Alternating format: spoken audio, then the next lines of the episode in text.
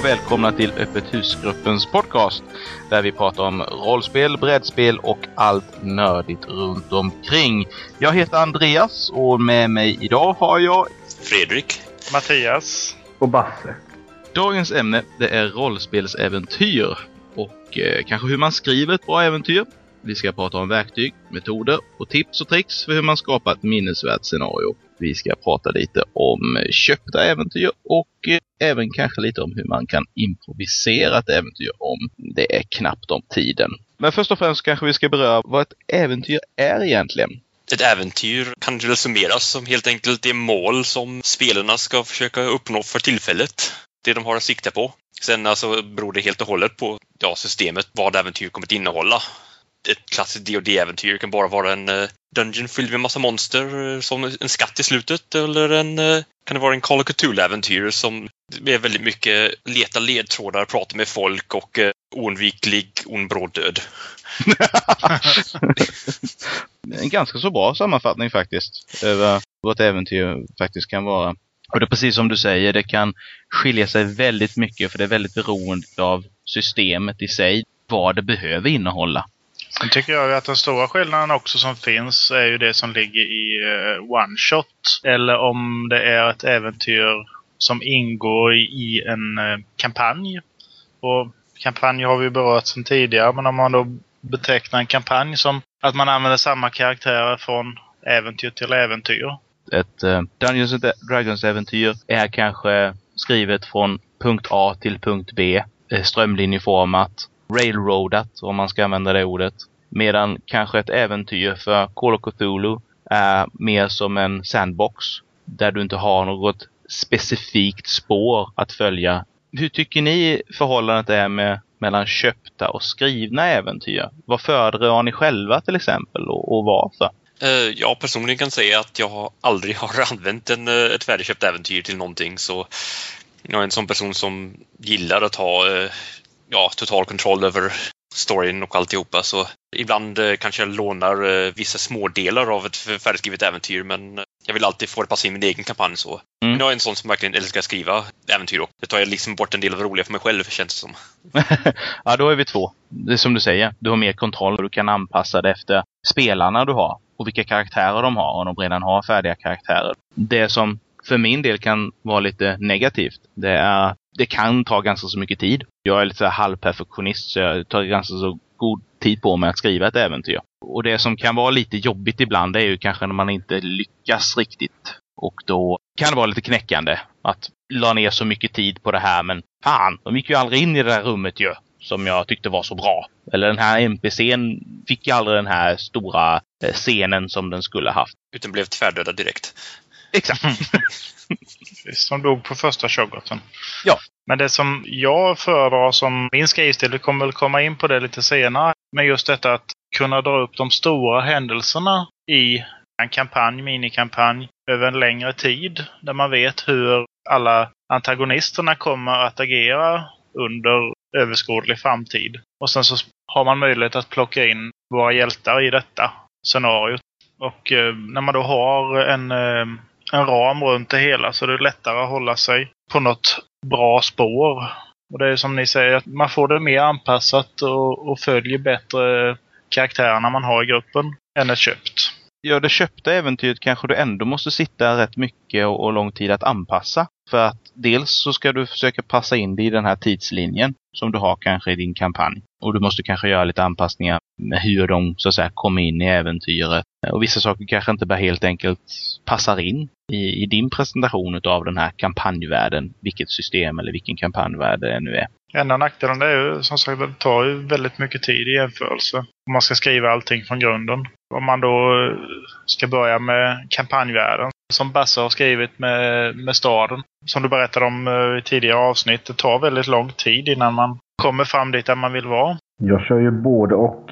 Jag tycker köpt äventyr är väldigt bra när man ska börja spela något nytt system. Både spelledaren och spelarna lär sig mekaniken.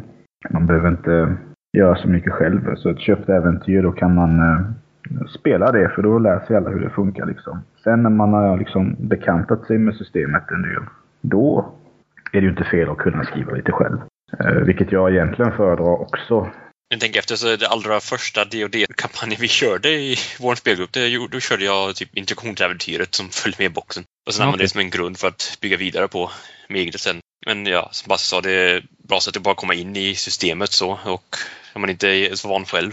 Det är ju lite så här också olika med från system och från rollspel till rollspel. Ett rollspel som Call of Cthulhu, där är det ju ändå ganska så vanligt ändå med köpta äventyr. Det är mer one-shots rent naturligt efter att alla karaktärer mer eller mindre dör eller blir vansinniga i slutet av ett äventyr. Så det gör inte så mycket att du flyttar dina karaktärer från plats till plats och det är sällan en lång kampanj. Är det en lång kampanj som till exempel Masks eller Shadows of Jogsoth då är det kanske inte alltid heller att de här kampanjdelarna är sådär väl sammanfogade. Vi kan väl sammanfatta den punkten som att vi föredrar allihop egentligen att skriva våra egna äventyr. Till största delen. Ja. Ja. Men, hur gör vi då? Vad har vi för inspirationskällor? Vad har vi för skrivmetodik och, och verktyg för det här? Det är ju ett litet jobb att få ihop det. Vad får er att gå igång så att ni kommer fram till att oh, det här ska jag skriva ner som ett äventyr? För mig personligen så handlar det oftast om serier, om böcker, om filmer och tv-serier. Och eh, ibland även andra äventyr. Jag lyssnar på en hel del actual plays. Och eh, då och då så dyker det upp så här, oh men det, det var en intressant vinkling. Det ska jag prova, fast på mitt egna lilla sätt. Vilket gör att jag kan komma igång och vilja skriva ett äventyr. Jag kan lyssna på en, några som spelar Dungeons and Dragons och gör en liten grej. Så att, nej men det här, det här kan jag ta, det här kan jag ta och flytta över till Call of Cthulhu. Det lät intressant. Vi gör det. Jo, men just det, det är liksom korsandet att man ser någonting som är satt i eh, till exempel fantasy eller high fantasy och sen plötsligt göra om det då till en uh, cyberpunk, steampunk.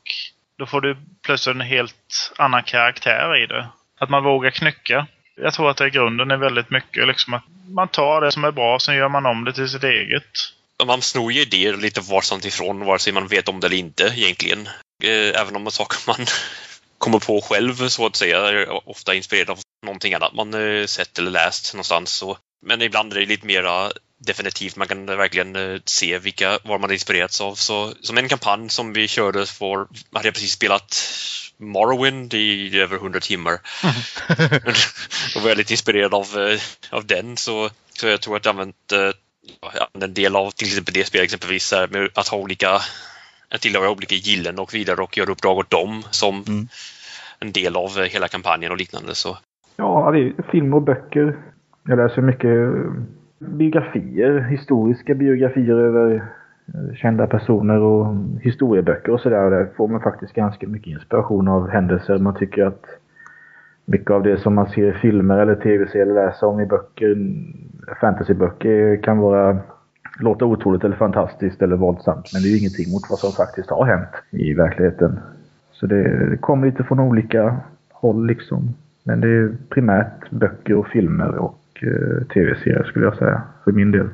Just historiska personer och personligheter kan ju bli eh, jättebra som NPC. Eh, mm. Som du kan bygga hela äventyr runt omkring. Jag har använt det flera gånger. Jag hade ju, fast det var i och för sig min egen karaktär, men jag hade ju en, spelade en antropomorfisk tiger som hade litet bekymmer. Han hade... Oh God. eh, jag har glömt bort vad det heter. Tourettes. Tourettes. Ja, Tourettes hade han. Eh, och det fick jag inspiration av från en film. Eh, som jag inte kommer på vad den heter. Men där var det en karaktär som hade Tourettes. Just den typen av Tourettes också, med väldigt fula ord hela tiden. Okej. Okay. Och hon var en kvinna dessutom, så i filmen så stack det ut väldigt mycket att hon liksom bara vräkte ur sig könsord hela tiden. Eh, det tyckte jag var lite kul idé att uh, ha en karaktär som givetvis är de minst, minst lämpliga tillfällena bör det vräka ur sig sådana saker. Mm -hmm. mm. Det, det, är så du, Basse. ja. Ingen som är förvånad. Det är alltid intressant att ha någon karaktär som har någonting som sticker ut. Något lite eller någon, eh, något annorlunda. Det kan förstås här med inspiration gå lite, blir lite väl uppenbart ibland. Så blir påmind om eh, något eh, äventyr jag spelade någon one shot när vi var inne på gymnasiet och vi spelade D&D. Liksom förra magiska ringen och förstörde den i vulkanen. Uh, hmm. Den känns inte bekant på något vis. Någon som har läst den. Den har ingen annan läst innan. Nej. Det finns ju inte sådär väldigt många olika kombinationer man kan hitta på. Det finns en hemsida som heter Big List of RPG Plots som just gör en analys mer eller mindre utav varje sån här typ av äventyr du kan ha. Du beskriver dem lite humoristiskt varje utav dem, men som blackmail, breaking and entering, capture the flag, escort service, ja, och massa sådana här konstiga olika eh, typer utav eh, scenarion. Den kan ibland vara ganska så bra inspiration när man känner att man kanske har kört fast någon gång på ett vissa olika typer av berättartekniker. Och känner att nej men jag behöver ha någonting annat. Då kan man titta igenom den här listan och kanske ta två av de här olika typerna av plotsen och eh, mixa ihop dem och eh, komma fram med någonting lite annorlunda. Så att man håller sina spelare lite på tårna. Sen har jag ett sätt som jag har ibland hittat inspiration genom och, eh, och det har jag knyckt ifrån en artikel där Sandy Peterson som har skrivit Call of Cthulhu berättar om hur han gör när han skriver äventyr för sina mm, högst privata spelgrupper. Och det är att han Ta den här halvtaskiga B-filmen du ser sent en eh, torsdagkväll. Ta den plotten rakt upp och ner och gör om den till ett äventyr. För det rollspelet du nu vill spela. I hans fall så är det ju Call of Cthulhu till exempel. Så mitt tips är att faktiskt kolla gamla svartvita filmer. Det finns en eh, de flesta finns faktiskt att titta på gratis eftersom så att säga, rättigheter och så här har upphört. Det eh, finns en sajt som heter bnwmovies.com där du bland annat kan titta på gamla klassiska Dracula med Bela Lugosi. Det finns ju inte så väldigt stor chans att en spelare har sett de här filmerna och då kan du ta en plott och eh, knycka rakt av. Du kan till och med kanske ibland knycka namn och så vidare. Såvida inte du väljer Frankenstein eller någonting i den stilen. Frankenstein. jag tror jag har hört någonstans att en bra författare lånar, men en bästsäljande författare stjäl. Ja, alltså läs på om platser och personer och intriger. Snubbla, kolla på Wikipedia för fan. Slumpa någon artikel eller välj något, eh, något gammalt krig eller någonting. Klicka på någon general. Läs om hans uppväxt och om han har något speciellt. Läs vidare. Det finns liksom hur mycket konstiga människoöden som helst hur mycket tokiga kungar och kejsare och... Alltså det, är bara, det finns mycket som helst att ösa ur i verkligheten. Bara liksom eh, letar. Och verkligheten överträffar alltid dikten. Japp. Alltså man kan inte hitta på sådana totalt fantastiska historier som egentligen har inträffat. Den franska kungen som trodde att han var gjord av glas och beordrade att de skulle bygga en värderad slags rustning som han jämt hade på sig för att han var rädd att gå sönder. Liksom, det kan du inte komma på. Men det är bara stjäla. Ja. ja. nu, nu kan ni inte stjäla det för nu vet ni att det finns, har funnits en sån fransk kung. Men det finns andra kungar. Nej, nu, vi kan inte stjäla det. Men om det är någon som är så olycklig så att han lyssnar på den här podcasten kan stjäla det. Skicka pengar. kan ha som eh, kampanjidé att det är någon som har stulit eh, kungens värderade pansar. Nu får han liksom sitta inne på sin värderade toalett tills någon återeldar den här rustningen. Go fetch! Kom inte dit med en hammare bara för det är förbjudet i det kungariket. Ja, precis. ja, precis. Blir halshuggen på plats. Det är en stridshammare jag ser. Ja, ja. Off with his head. Is it the hammer I see before me? om man då har all den här, man har platsen, man har intrigen, man har allt det här som man liksom vill få ner och man har inspirationen till att skriva. Hur ska man då göra för att få ner allting i text? För mig så betyder det väldigt mycket om vem som ska läsa det. Är det bara jag så struntar jag oftast i en hel del saker. Då har jag en metod som funkar för mig. På de enklaste sätten som jag har använt mig av, det är egentligen bara att göra mindmaps. Där jag börjar med själva eh, huvuddelen i intrigen och eh, drar ut eh, linjer därifrån och skriver in alla platser och eh, personligheter. Och så, så bygger jag utåt därifrån. Äventyret kan egentligen börja vad som helst i det här. Men kan ju vara bara eh, någon av de här händelserna som är, som ett, som är en konsekvens av hela in, intrigen. Eller av de här personerna. Den här metoden funkar ju kanske allra bäst om du ska skriva ett enkelt Dungeons and Dragons-äventyr som vi var inne på innan. Kanske bara rakt upp och ner en dungeon. Då kan du planera din dungeon som en mindmap. Du behöver inte sätta dig ner och göra karta och så vidare. Du kan göra lite linjer och säga här en fälla och så vidare. Sen eh, annars så finns det ju om du vill att någon faktiskt ska läsa det här och förstå vad du menar. Om du bara har lust att lägga ut det på nätet på din hemsida för att någon ska kunna titta på det. Eller faktiskt att du skriver för ett, ett spelföretag eller om du frilansar för ett spelföretag kanske och vill få det här publicerat. Då måste du titta på dels om de du skriver för har några givna normer. Till exempel Wizards. Eh, bara för att få ett äventyr inskickat till något av deras tidningar så hade de en, tror jag, tiosidig regelbok för hur du skulle bygga upp äventyret. Du hade varit tvungen att ha vissa rubriker och bygga upp det på ett visst sätt och all statistik och allting var tvungen att vara skrivet på ett visst sätt. Bra för att hålla allting i ordning och så vidare men för mycket för att man ska få eh, flyt i sitt skrivande. Jag tror inte att jag skulle kunna lägga upp någonting som för mina äventyr någonstans i alla fall. Jag har skrivit extremt lite inför mina äventyr för det mesta. Ehm, nu har jag mest kört eh, det och det också så det har inte varit eh, några jättekrävande stora som i Call of Cthulhu så måste man ju ha mer skrivet för det är massa information man måste hitta överallt men eh, i de D&D-kampanjer jag har gjort så har det varit liksom bygg kampanjvärlden, fyll den med intressanta personer och Eh, olika ställen där det kan hända saker och sen eh, komma på allt eftersom i princip beroende på vad karaktärerna eh, tar sig till. Det har varit min metod i några år nu och det funkar rätt bra. Jag brukar kunna köra ett helt, ett helt äventyr på typ en mening i princip som mentalt stöd. Så. Då blev jag ju så lite nyfiken. Dels hur länge har du spelat? Dels hur länge har du spelat? Och hur såg strukturen till äventyren ut från första början jämfört med nu? Svar på de första två frågorna är sedan 1999. Och eh, ja, i början så skrev jag allting väldigt noga. Då skrev jag alla eh, NPC och monsters alltså egenskaper och eh, gick ut på kartor och sånt. Och steg för steg. Det här händer, sen det här och det här och det här. Och rätt rail, railroadat för, för sig, men eh, hyfsat planerat i alla fall. Sen är det klart att jag inte skrivit varje del i detalj eller så, men jag har skrivit ut alla beskrivningar och sånt i detalj. Men uh, då hade jag väldigt mycket mer skrivet. Det, sen har det liksom försvunnit mer och mer allt eftersom, så tills jag bara liksom kan göra allting i huvudet. Det märks att man har spelat uh, länge, kanske för länge. Ja. det var ju det som jag hittills ville komma fram till. För börjar man med ett nytt system så är man ju mer bunden vid att skriva längre texter. Kunna skriva liksom ett helt äventyr med hjälp av i stort sett en mening.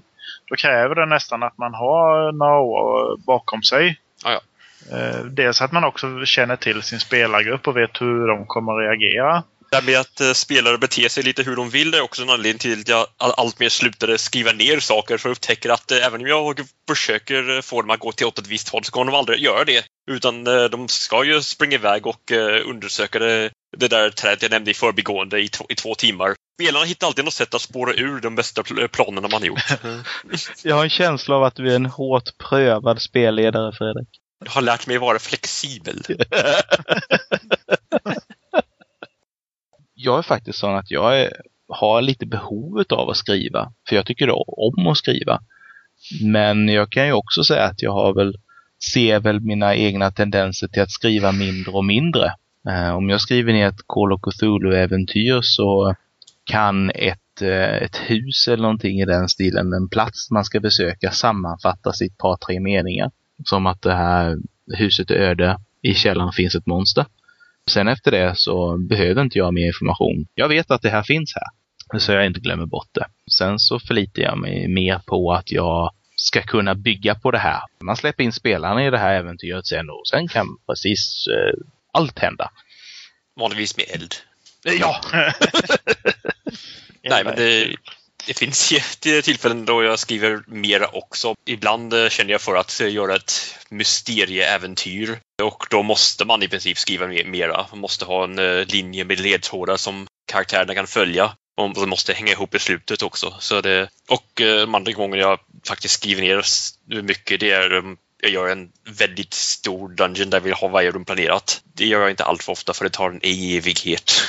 Mm. Men, det, men det händer ibland i alla fall. Så att jag får ett sånt ryck. Jag tror att det senaste var ett gigantiskt slott fyllt med odöda. Det tog en stund också. Då vet man ju ändå liksom att man får lite utdelning till det man skriver. För att eh, och, och kommer väl rollpersonerna in i det här slottet så kommer de ju att eh, vara där en stund. De kommer att gå igenom de här alla rummen. För mig är det en del utav själva idéprocessen att skriva för att eh, jag kommer på bättre idéer om jag sätter mig ner och skriver i löptext än om jag inte skriver alls. Det är sådana tankegångar som ofta gör att jag inte vill skriva ner någonting för jag känner att det binder mig själv till saker när jag skriver ner dem. En annan metod som, som jag har haft ögonen på som kanske har varit mer inriktad på just eh, Dungeon Crawls. Det är, kommer från roleplayingtips.com och eh, det är vad som kallas Five Room Dungeon. Om man inte är sådär van vid att skriva äventyr tror jag det kan vara bra att ha en litet ramverk att stödja sig på. Jag kan bara dra de här fem rummen som man beskriver lite snabbt då. Det man ska ha är lite i bakhuvudet är att de här fem rummen ser jag mer som symboliska rum. Det är scener, tycker jag, i ett äventyr. Eller delar av ett äventyr. Det första rummet är vad de kallar Entrance and Guardian. Det här är, det är egentligen din slambang inledning på äventyret. Här måste karaktärerna ta sig förbi ett hinder helt enkelt. Det kan egentligen vara allt möjligt till den här händelsen. Tror jag gick och funderade lite på om man skulle ta till exempel ett Shadowrun-äventyr. Vad är det uppdragsgivaren kallas i Shadowrun? Uh, Mr Johnson. En Mr Johnson. Du ska träffa din Mr Johnson och få uppdraget och du blir anfallen helt plötsligt utav eh, några andra runners eller någonting i den stilen. Så det börjar med en pang bom, ett, ett, en strid. Eh, sen har du rum nummer två då. Som är en, ett pussel eller en, som de kallar, role playing challenge. Om vi tar Shadowrun-exemplet så skulle det kunna vara, nu har du fått ditt uppdrag. Din Mr Johnson vill att du ska hitta dig in i den här megakåpens jätteliga skyskrapa. För att stjäla någonting, en McGuffin. Så nu måste du då komma fram till eh, hur ska du göra det? Samla information. Din hacker kanske måste hacka dig in för att eh, få tag i ritningar över byggnaden och säkerhetssystem och liknande. Du kanske måste göra en rekognosering. Infiltrera först innan du kan bryta dig in till exempel. Eller du väljer att infiltrera istället för att bryta dig in. Och sen har du rum nummer tre då. De kallar trick eller setback eller red herring. Eh, ett villospår. Det kan ju vara frågan då för de här typerna som anföll dig i rum nummer ett. Vilka var det? Vad är det för typer egentligen? Det kan också vara ett villospår på det sättet att du, lyckas få tag i fel ritningar.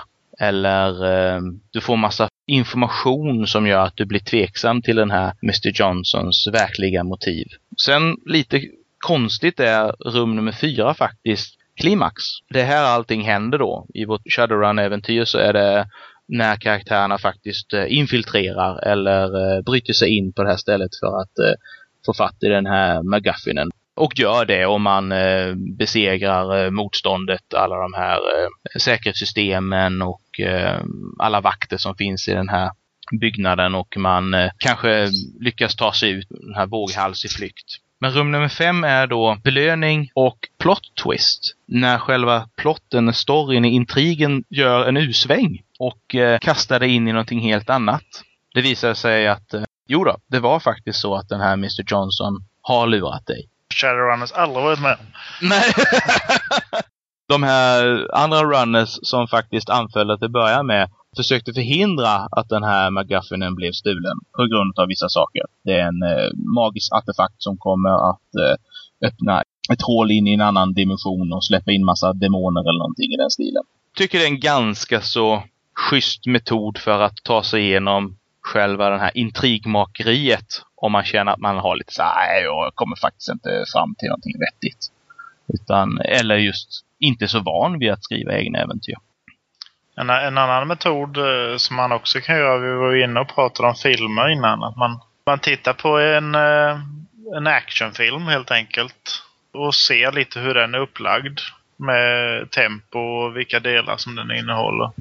Då kan man ju få en ganska bra bas till ett eh, äventyr också. Ja, tittar du på vilken modern actionfilm som helst så kommer du att kunna identifiera massor utav plot twists överallt. Det är ett eh, välbeprövat knep att hålla tempot i en berättelse. Att först så springer hjältarna efter att eh, hitta det här. Men när de väl kommer dit så upptäcker de att någon annan har varit före dem och tagit det. Så nu måste de jaga den som har tagit det.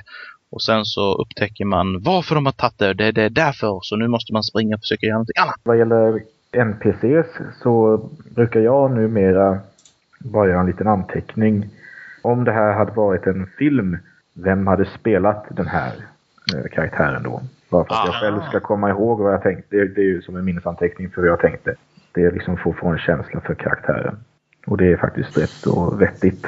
Det får inte bli liksom för tydligt heller för då tappar man kanske lite av stämningen. Liksom att eh, den här bartendern skulle spelas av Arnold Schwarzenegger. Sådana grejer gör man inte. Men ja, Ja, det är intressant. det hade varit intressant. Men det hade varit så här, vad fan gör Arnold här? Man får inte heller köra fast så att alla skurkar spelas av Alan Rickman eller Jeremy Irons. Istället för att beskriva hur de ser ut så bara liten spelas av Quentin Tarantinos karaktär i Pulp Fiction. En jävligt pratig, eh, nervös, otålig filur. Tänker jag då och spela honom så.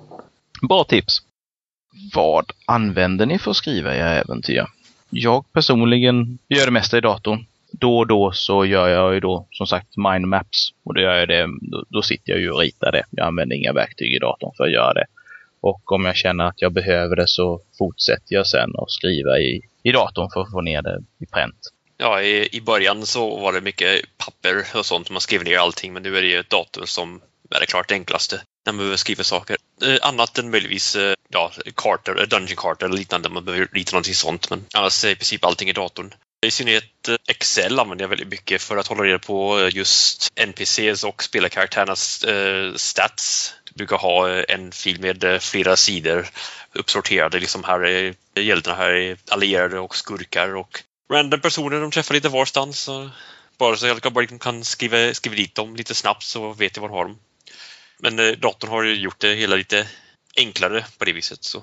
Absolut. Andra saken som jag direkt börjar fundera på det är hur, hur man gör när man väl har det nedskrivet på datorn. Använder man sig av eh, datorn vid spelsessionen eller skriver man ut det och tar med det på papper? Eller hur gör ni? För jag har kört så att jag skriver på datorn men jag skriver ut det så att jag inte har någon dator med mig vid bordet. Jag har datorn vid bordet själv. Då har jag tillgång till allting jag behöver. Jag brukar ha en eh, liten musikplaylist där inne också. För stämningens skull. Jag skriver nog faktiskt gärna ut. Jag sitter gärna och kluddar i eh, äventyret sen medan jag spelar det. Sen, sen tenderar jag, när jag känner att jag har datorn i närheten, så tenderar jag att oh, jag måste bara kolla upp den här lilla detaljen. Eh, eller oh, jag måste bara starta en slumpgenerator för att göra det här. Om jag inte har den i närheten så uh, spelar jag faktiskt det bättre än vad jag har jag upptäckt efter mycket om och men. Jag har provat att ha allt i datorn. Men eh, får det inte riktigt till flytta för mig. Jag skulle väl ha 14 skärmar då. Så jag kan ha en sak på varje skärm. Jag skriver helst ut. Men eh, datorn är ju egentligen smidigare men det är mest eh, känsla. Jag blir lite som Andreas inne på. Jag blir lite distraherad av eh, alla möjligheter som öppnar sig med att ha datorn på. Särskilt om det in, finns internetuppkoppling också. Då kan jag plötsligt spinna loss, elda på min improvisation. Eh, och det är inte alltid bra. Det blir oftast bättre om jag håller mig till det jag har skrivit. Det kanske blir roligare än om jag börjar improvisera men det är inte alltid att det är bättre. Roligare för vem? Roligare för alla. Det är ett bra alternativ. Ja. Det kör vi på tycker jag. Ja, fast sen så kanske inte äventyret är så viktigt längre. Du förstör för dig själv. Ja, jag förstör för mig själv. Jag offrar mig själv på rolighetens altare. Allt för spelarna och allt det där. När du då sitter där och eh, du ska spela och det helt plötsligt uppdagar sig att eh, spelledaren som skulle ha spelet den här kvällen har eh, brutit nyckelbenet och eh, ligger på sjukhus och du måste hoppa in som spelledare och improvisera ett äventyr. Jag kan säga, för min del är jag inte så begåvad att jag kan göra det, bara dra det ur skjortärmen sådär och, eh, och spela det upp, rakt upp och ner. Men jag misstänker att eh, Fredde och, och Basse skulle kunna klara av det. Ja, alltså det beror mycket på gruppen. Eh, alltså, Jag tror att du skulle kunna klara av det, men eh, Ja, gruppen och vad det är för system vi spelar. Ja. det är alltid enklare att improvisera ett äventyr om man redan är mitt i en kampanj. Om det redan finns karaktärer som man eh, känner till och vad de eh, kan göra och liknande så, och vad de eh, har för sig. Så. Men eh, Ska det verkligen knipa sig så går det alltid att improvisera ihop någonting för det mesta. Är det en one shot? Typ alla John skulle jag ju kunna köra eh, på stående fot nästan när som helst du frågar mig. Eh, tror jag. Bara jag får en minut. Improvisera på ett äventyr då skulle jag nog ändå behöva några minuter för att kläcka ut. Det hänger också som Fred är inne på. Finns det färdiga karaktärer? Eh, Finns det en, en setting liksom? Finns det det då är det bara att slänga en blick på kartan och försöka hitta någon plats där i närheten där det kan finnas något fanskap som behöver eh, ta sig tur med. Jag kan tycka ibland att själva äventyrsintrigen kan bli lite lidande när du tvingas improvisera. Det är ju precis därför jag försöker följa det jag har skrivit. För att det ska vara lite linjärt. Det ska finnas liksom en, en handling som löper över tid. Annars Mm. blir det liksom bara evigt flängande från en plats till en annan utan att det egentligen eh, hänger ihop. Men improvisera liksom en session sådär, det är nog inga problem. Jag tror inte att eh, en kampanj skulle störa väldigt mycket av att man eh, sticker av en session och gör något lite annorlunda.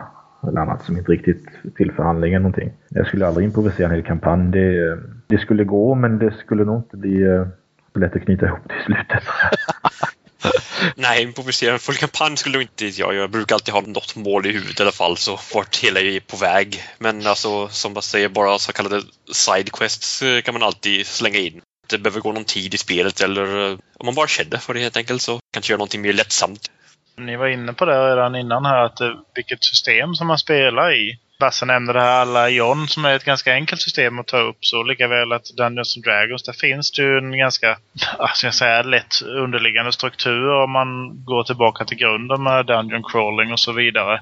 Men om man sen då går över till eh, det som vi kör nu som Call of Cthulhu. Där tror jag att det hade varit svårare att bara improvisera upp ett äventyr eftersom strukturen ligger på ett helt annat sätt. Ni får gärna rätta mig om jag har fel. Jag skulle nog personligen inte ha sådär jättesvårt med det. För mig så handlar det ju mer om, eftersom jag kan Lovecraft ganska så bra, så skulle det räcka med att jag skulle kunna bläddra upp eh, regelboken och kolla i monsterlistan och sen bara bestämma för ett monster.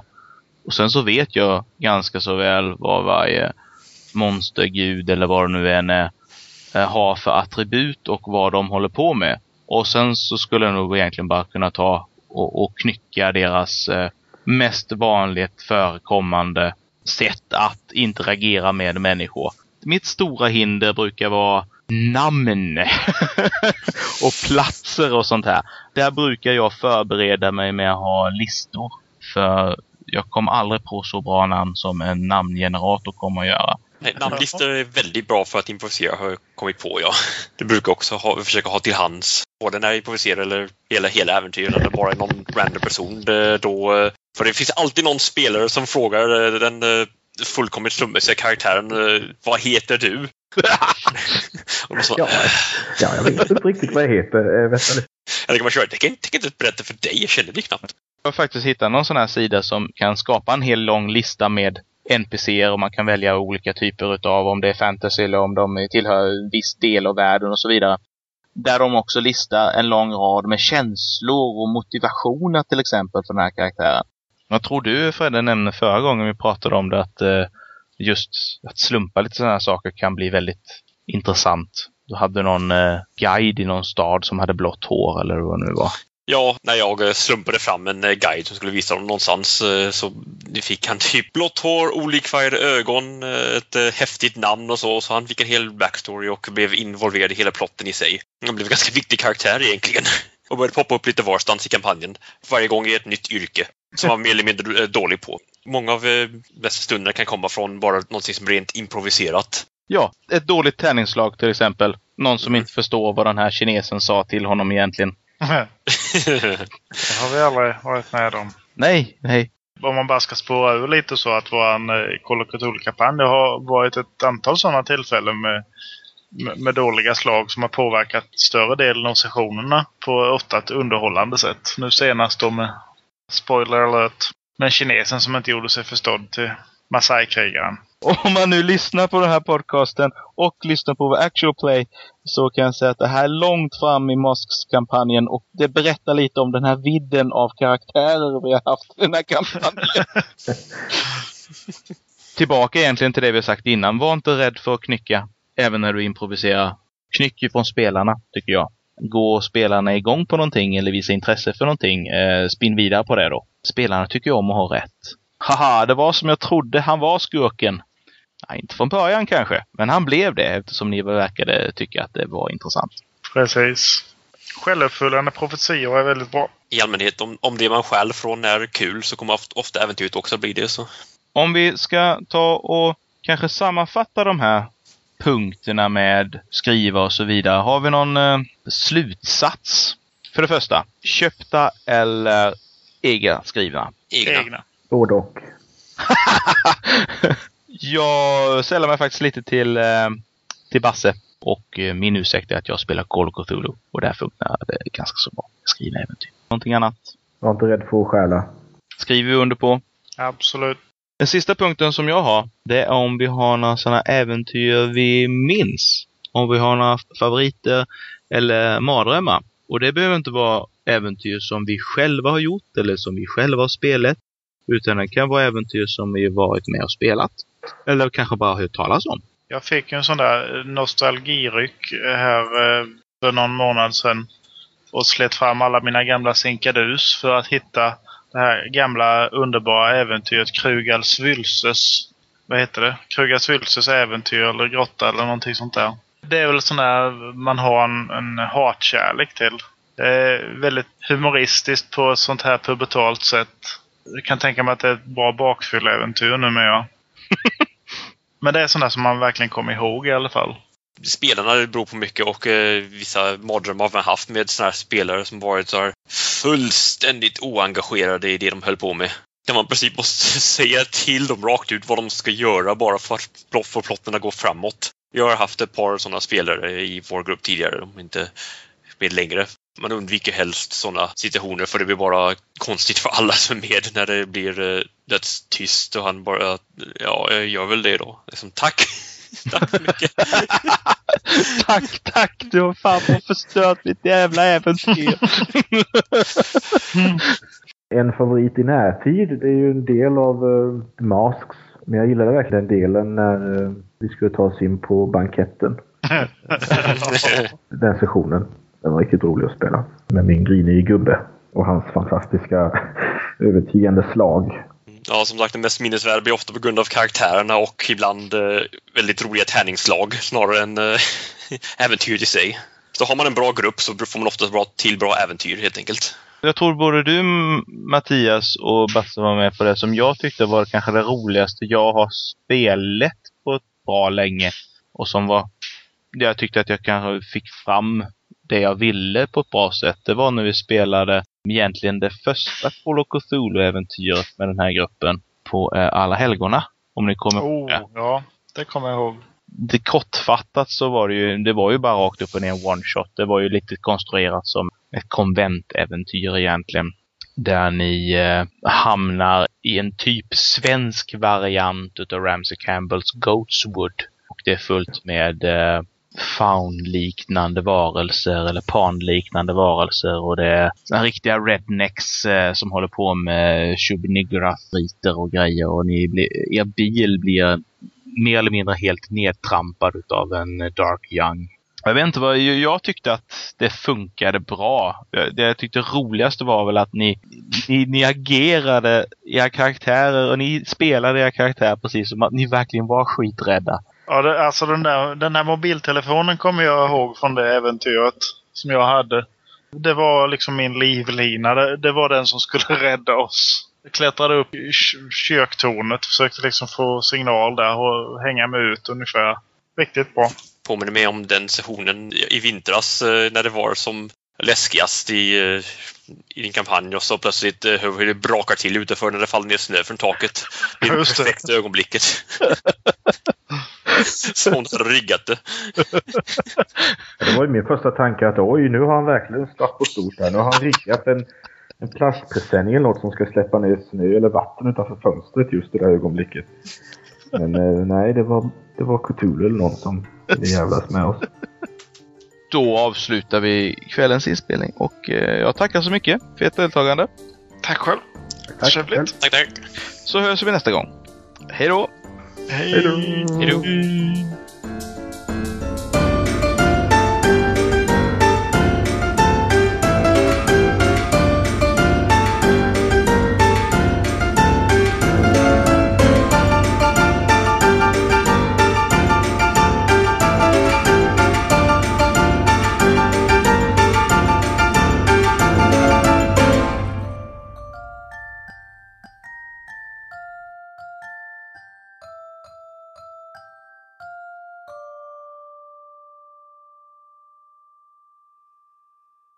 Ni har lyssnat på Öppet husgruppens podcast. Besök oss på monsterworld.se för mer information och avsnittsnoteringar. Musiken ni har hört var The Canary av Kevin MacLeod. För mer av MacLeods musik besök incompetech.com. Den här podcasten är producerad under en Creative Commons erkännande, icke-kommersiell, inga bearbetningar 2.5 Sverige-licens. Nej, nu fan tillbaka till ämnet. Ja, jag ska Det hade varit intressant. Förlåt. Ja, det är lugnt. Kör igen. Hottentott, vi tar om det. Eh, Nej, nej. Jag har dödat min fru. Eh, alltså inte min fru. Jag har inspelat. Hur många gånger har du varit gift? nej, nej, nej. nej det, det, det här, jag får ju bara plocka upp en ny, eh, en ny klon ur jordkällan.